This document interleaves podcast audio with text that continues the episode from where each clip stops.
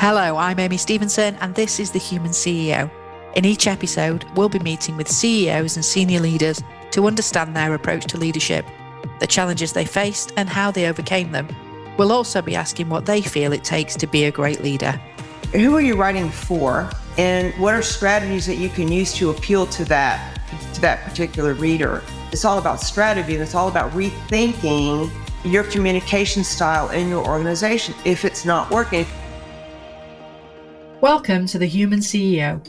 I'm your host, Amy Stevenson, and today I'm joined by Pam Hurley. Pam's the president and founder of Hurley Writing. Her organisation works with leaders and their companies to help them communicate more clearly, both verbally and in writing. Pam began her career in academia prior to launching Hurley Writing. 35 years later, Pam's built the team who support organisations by delivering communications audits, training, and workshops in writing. Pam discusses her journey along with sharing tips for leaders to help them communicate better. We hope you find it valuable. Thank you for joining us today, Pam. It's really great to have you with us. Thank you very much. It's, uh, I appreciate you having me. I'm looking forward to the conversation. So, first question Can you tell us a little bit about your organization and what problems you solve for leaders, please? Absolutely. Thank you for asking. So, I'm the CEO and founder of Hurley Writing Incorporated. We are a certified women-owned small business uh, located in the on the east coast of the United States in uh, Charlotte, North Carolina, mm-hmm. um, and we have been in business for over 30 years. We do a tremendous amount of work with uh, large organizations.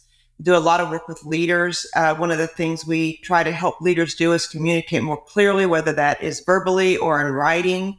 Um, because one of the things we find that if a leader can't communicate um, in writing well to his or her employees, that that can lead to a lot of a lot of problems. Mm-hmm. And and so before we get into that, so there are two streams to this podcast. So the human CEO is usually about a leader's journey and their leadership approach, but often then we'll get people in like yourselves that have a specific expertise that is of value to, to the leaders that listen.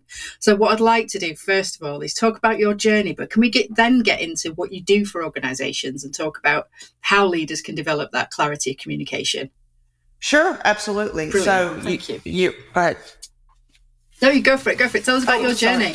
Okay, sounds good. So I um, I have a background in academia. I started uh, in academia uh, after I finished my master's degree. I was hired as a as an adjunct. For those of you who've been on an adjunct journey, you know what a terrible journey that can be. Anywho, uh, so then I started. I pursued my doctorate. One of the things I found in academia was that unfortunately students are taught that there's only one way to write and it's it's it's this kind of linear process where first we outline and then we write a draft and then we give somebody to mark up for us and that's it. And so one of the things i i, I started a class um, on technical writing in the university that i was teaching at at the time and i was trying to give students more practical information about how they would have to write in the workplace and what I, so I started looking at or reviewing readability studies because what one of the things I found was that, you know, students are taught, they're taught grammar and they're taught, you know, but there's no real rhyme or reason to helping them understand why they're doing what they do. Mm-hmm. And that's the foundation of what we do. Why are you doing what you do? Where, what is the function of the writing? What is the function of the communication? And what I found was that students responded very well to that uh, because it allowed them to think more strategically and critically about what they were trying to do with their writing. And so I, this is back in the day when you could actually reach people on, on the phone. I just started calling local companies and was like, hey, look, I found this great formula for helping your um, your folks write more effectively. And lo and behold, people hired us, uh, hired me. I was it was only me at the time, hired me, and and the business went on from there. So 35 years later, we're still going strong. We have a team of six uh, executive consultant, consultants, and we've expanded our offerings to communication audits so that people understand, have a better understanding of what the ro- what the root of the problem is. Because there's oftentimes a lot of assumptions that are made about what the cause of the problem is. It's very easy to blame the writers mm-hmm. when oftentimes it's the it's the reviewer. So anyway, long story short, got my doctorate quit academia for good and uh, have been full time in the business since then. Fantastic.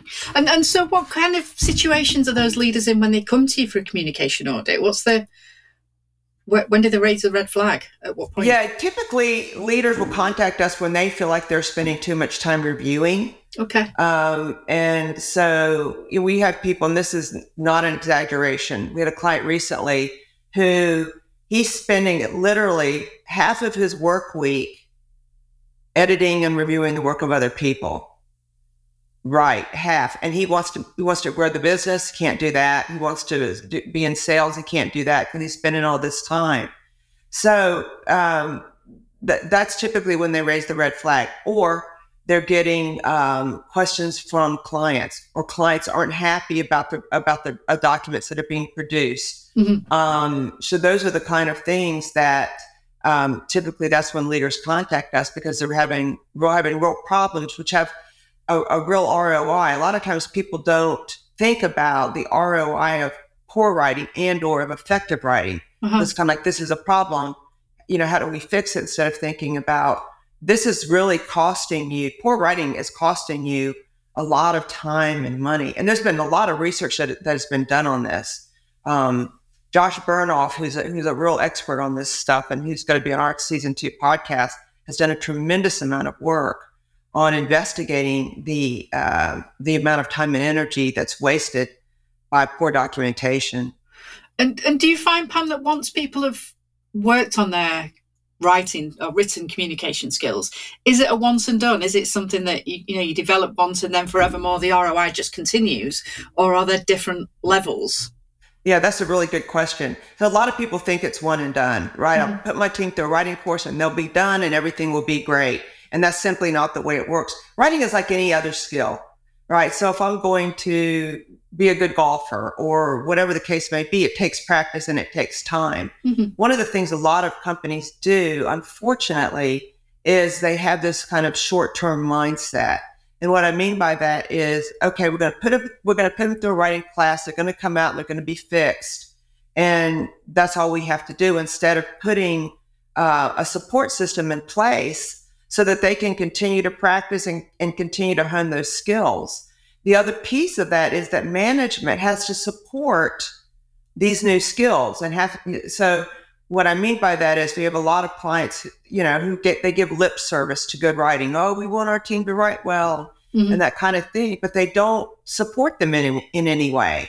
And so consequently what happens sometimes is that writers will fall back to old habits because I mean, who wouldn't, right? You want to keep your job. And so if you're having people who are constantly, oh, we're doing it this way, this is the way we're doing that kind of thing. If you constantly have that, why would you put into place new skills and new ways of thinking about writing if you don't have that support from, from management? So it's incumbent upon management to, to understand what we teach in our classes. And I, we love it when management attends our, our classes, but to also understand the, long term uh, retention strategies that we put in place um, to ensure that writers can continue to hone their skills long after the class is over. Can you tell us a bit about that in terms of the retention strategies? Yeah, absolutely. So we offer things like one-on-one coaching. Mm-hmm. Uh, one of the things I found when I was teaching in academia was that for many of my students, sitting down with them one-on-one was more beneficial or as beneficial as teaching them in the classroom. And so what we try to do in our one-on-one coaching sessions is help them focus on their own skills because not everybody comes to the party with the same skills or lack thereof. And so the one-on-one coaching, which we do over six months typically, helps helps these writers, you know, in a criticism-free environment, talk to an expert and have that expert help them focus on their individual issues. The other thing that we have in place is um, um, refresher webinars. And so I'm sure you've heard of the Ebbinghaus forgetting curve, which shows that as time goes on, common sense, but as time goes on, people forget most of what they what they've learned. And so in our refresher webinars, we take a topic that we feel like, based on the uh, coaching sessions we've had, that would uh, behoove folks to attend, and so we can take a deeper dive. So it's one topic that we that we focus on um, and do breakout sessions and that kind of thing. So um, you, you, you know, we also have a reviewing class, a class specifically for reviewers. And in that class, we teach them look, this is what what your folks are going to be learning in the writing class. These are ways that you can support them, and this is what you need to do in terms of putting a process in place so that your reviewing process is streamlined. A, but B, writers know what to expect because oftentimes writers have no idea. It's a surprise when they get comments, and oftentimes the comments add no value. There's pet peeves. I mean, the list goes on and on and on. But the point is that the writers and the reviewers have to align and when they don't, you know, you're you know you're not setting you're not setting the writers up for success, and you're not setting the organization's communication process up for uh, for success either. Yeah. And, and, do you find that typically the courses or the need of the, the organisations are they often internal or external? Is it sort of coming from a sales perspective or is it internal comms?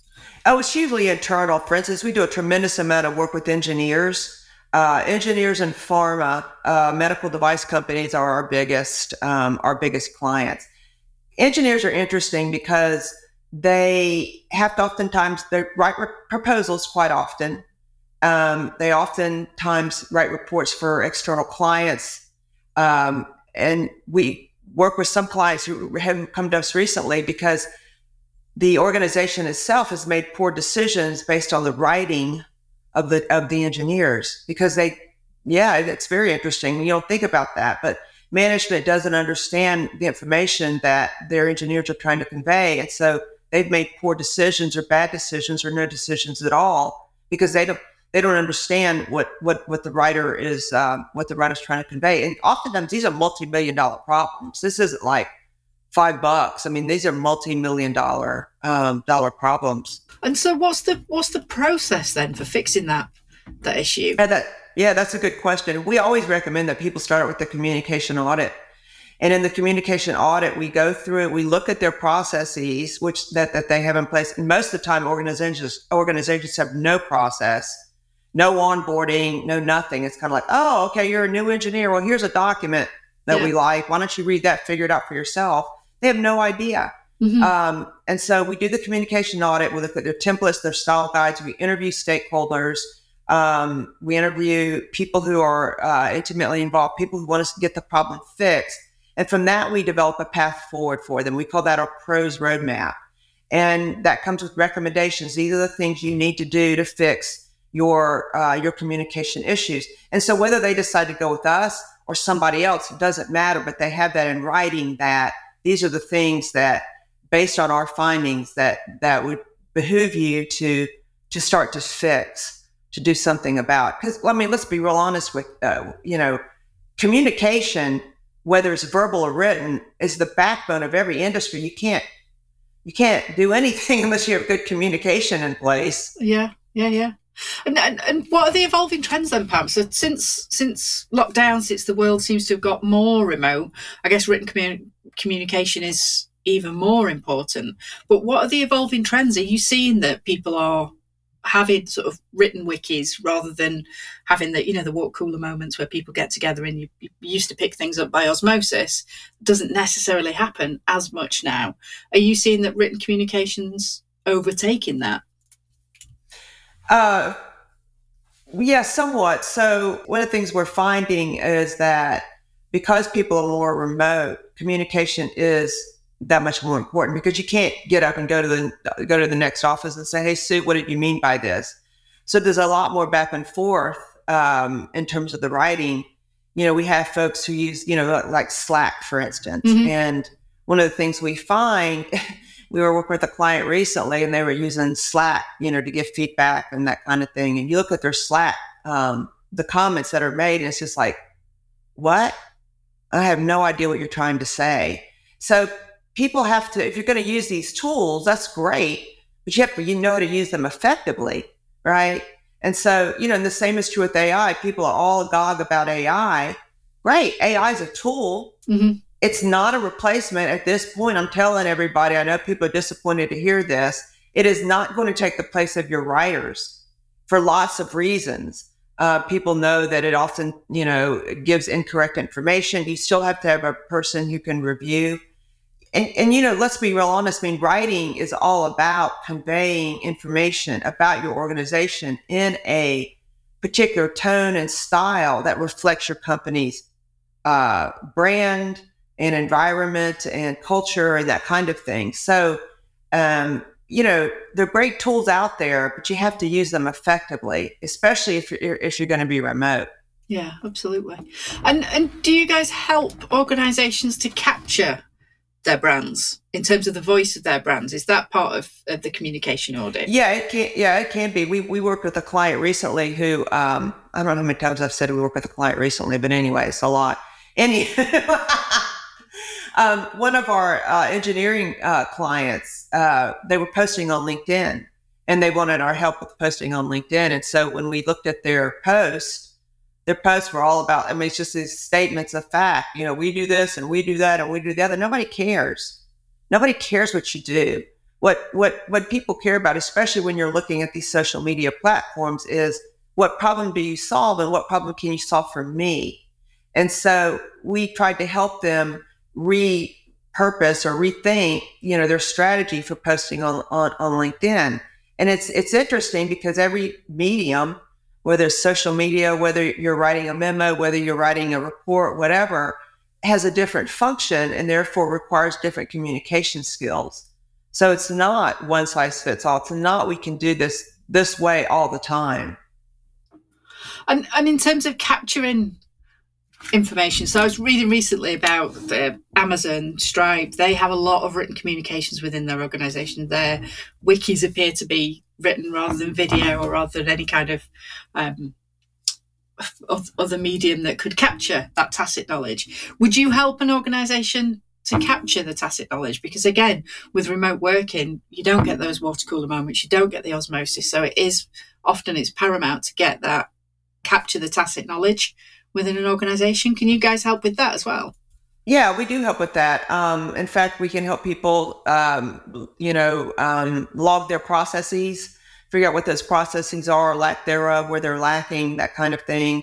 Um, we're working with a company right now who has to, they provide training videos. And so they have written documentation that the, tra- that the folks who are producing the training videos use to produce training videos, right? So they have this document. I don't think I phrased that correctly, but so they have written documentation that the tr- people who are producing the training videos use to to create the training videos, and so they look. You know, you look at the training videos, and they're there's the horrid. I mean, they're just like, what? What are we doing here? They're long. You know, they're they're you know, it takes on the point. They don't consider the different audiences, that kind of thing. So what we're trying to help them do now is to rewrite or to rework those initial that initial documentation because let's be real honest the videos aren't going to be worth worth anything if the initial documentation isn't correct. And so we we find that oftentimes that in the organizations will you know they'll go to people and say well document this or document that but the people who are doing it don't really understand what that means right? Mm-hmm. what does it mean to document a process or they'll document it in a way that they do it, which isn't the way that the organization wants it documented. So there's all kinds of issues in, in, involved in that. And it's interesting that companies will typically um, either take the easiest way out in in that in that regard, right? It's just like, oh well, Joe's been doing this for 50 years. Let's let's let Joe document it. When Joe doesn't know how to, you know, couldn't write his way out of a paper bag. So you know, it's, it's just, it's, it's very interesting or they've been doing it 50 years and they don't know how to articulate how they do it. Exactly. Someone, I've been breathing 43 years. If someone says, How do you breathe? I don't know that I could break it down effectively for somebody. So there's that yeah. as well. Yeah, that's a great analogy. Exactly. And so so you've got a whole host of five star reviews from organizations that you've you've helped across. Is it predominantly in the US? Yes, we have worked with companies in Ireland. We have worked with companies in Germany, uh-huh. in Canada, but it, they're primarily US based uh, organizations. Great. And and so if there are organizations listening that are maybe struggling with their communications or struggling to get their voice across, are there some tips that you could share with leaders in terms of where to get started? Uh, yeah, I mean, I think that the biggest thing is you have to look at your. So there's a difference between a process, a standard, and, a, and an expectation. And so one of the things that we find in most companies is they have an expectation that the folks that they're hiring know how to communicate effectively. That's that's an expectation. But what they don't have is a standard. And so the standard is when you come into our organization, these are the uh, this is the way that, that that you'll write to reflect our brand and values and mission statement and all that other kind of fun stuff.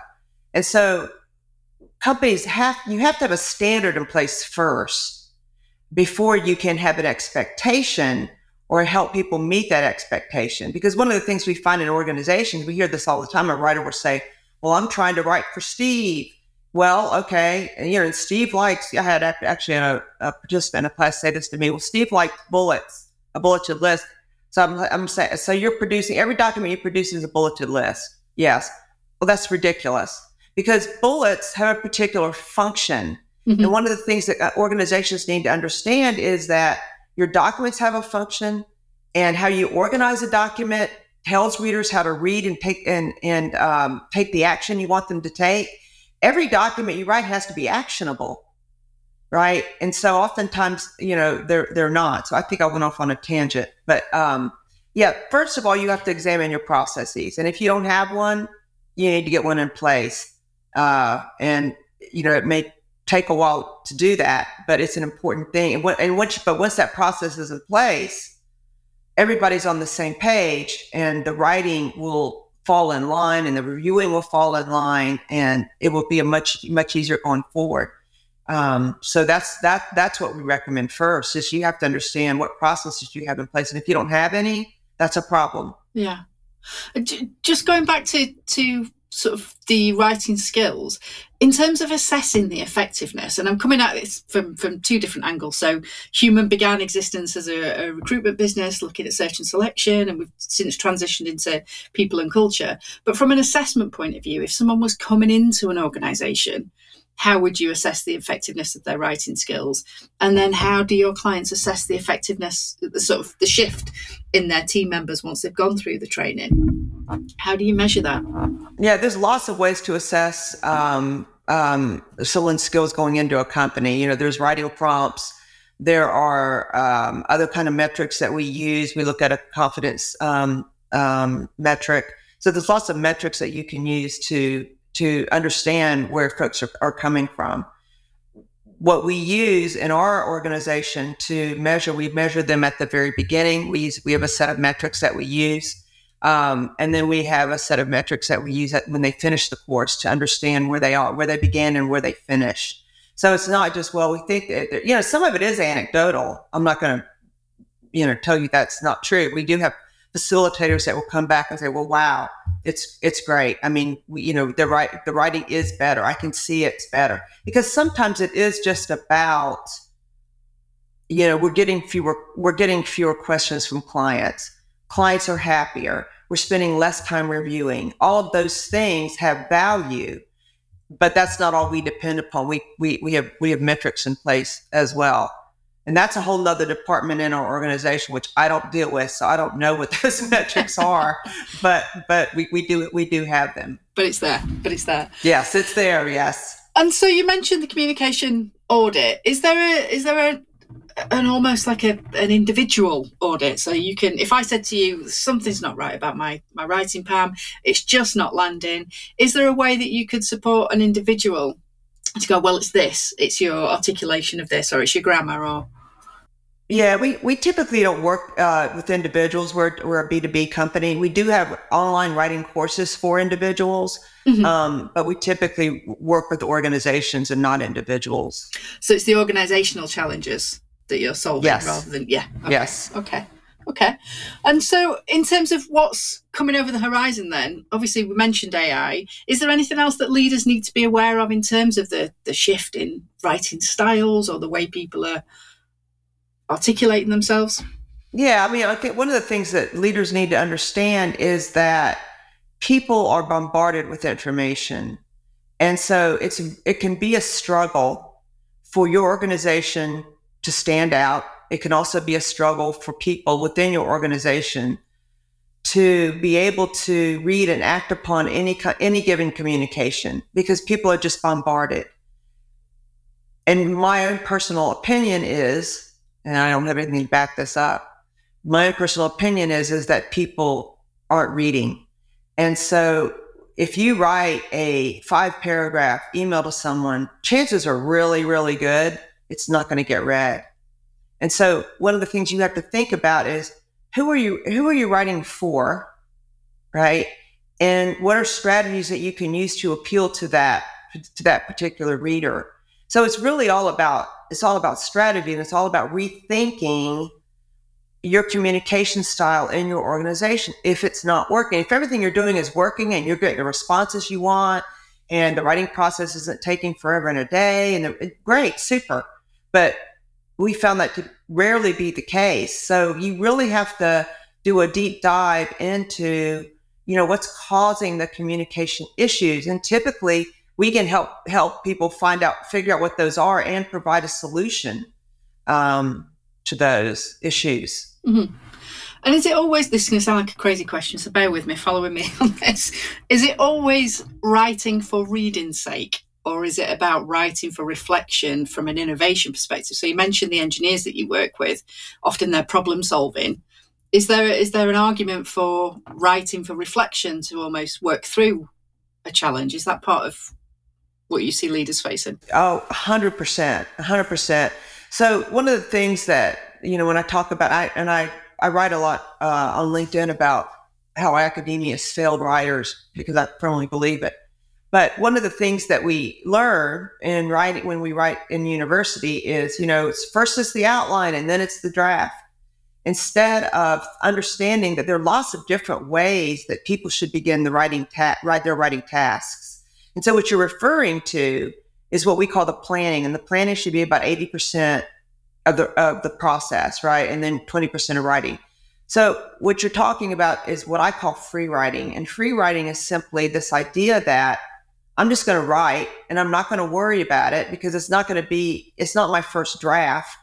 I'm going to write to to solve to work through the problem. I mean, we we we know, right, based on years and years and years of research that writing is problem solving on paper. And so working your way through the problem is perfectly fine. Not everything you do has to be the first draft. And so with free writing or reflection, as you call it, you're writing, you're hoping that something good comes out of it, but it may not, you may have total garbage at the end, but that's okay because the total garbage doesn't wind up in the document. And when people when people don't do that, when they don't take that, then they and they start the outline. Here's the outline, which is a very rigid construct when you think about outline. So one of the things you're trying to do with with writing is generate ideas. And I typically get pushback when, oh, that's not creative writing. No, it's not, but you're using your brain, that's for sure. Um, so, you know, thinking about how do I get the ideas down on paper, right? First, work through them and and and make that part of the process instead of something that we should be, oh no, we can't can't can't do that. Got to do the outline in the first draft. Um, because what happens when we do that is we end up spending so much more time on the back end fixing it than than if, to your point, if we would do some reflection ahead of time. Who am I writing for? What am I trying to do? What do I want them to do? That kind of thing beforehand. That would lead lead to a to a better outcome uh, in terms of that first draft, anyway. Yeah, I was I was sort of getting to the the sense of almost getting out of the who's the audience who's the audience question so get just getting it down on paper i wonder if there's a tactic for that like from the problem solving perspective we don't necessarily if you're communicating with yourself you're not necessarily thinking how is this going to land how is this going to be articulated and you are just getting it down on paper to i love what you said you said problem solve uh, writing's problem solving on paper i wonder if you take out the whole audience equation and is this going to be understood? Am I articulating myself in the right way? Will this land properly? I wonder if that then frees up more space to be even more creative with your problem solving. And then you go through the process of making it so it can be communicated. Right. It, it, it absolutely should. I mean, and again, one of the things we talk about, and I'm a firm believer in, everybody is different.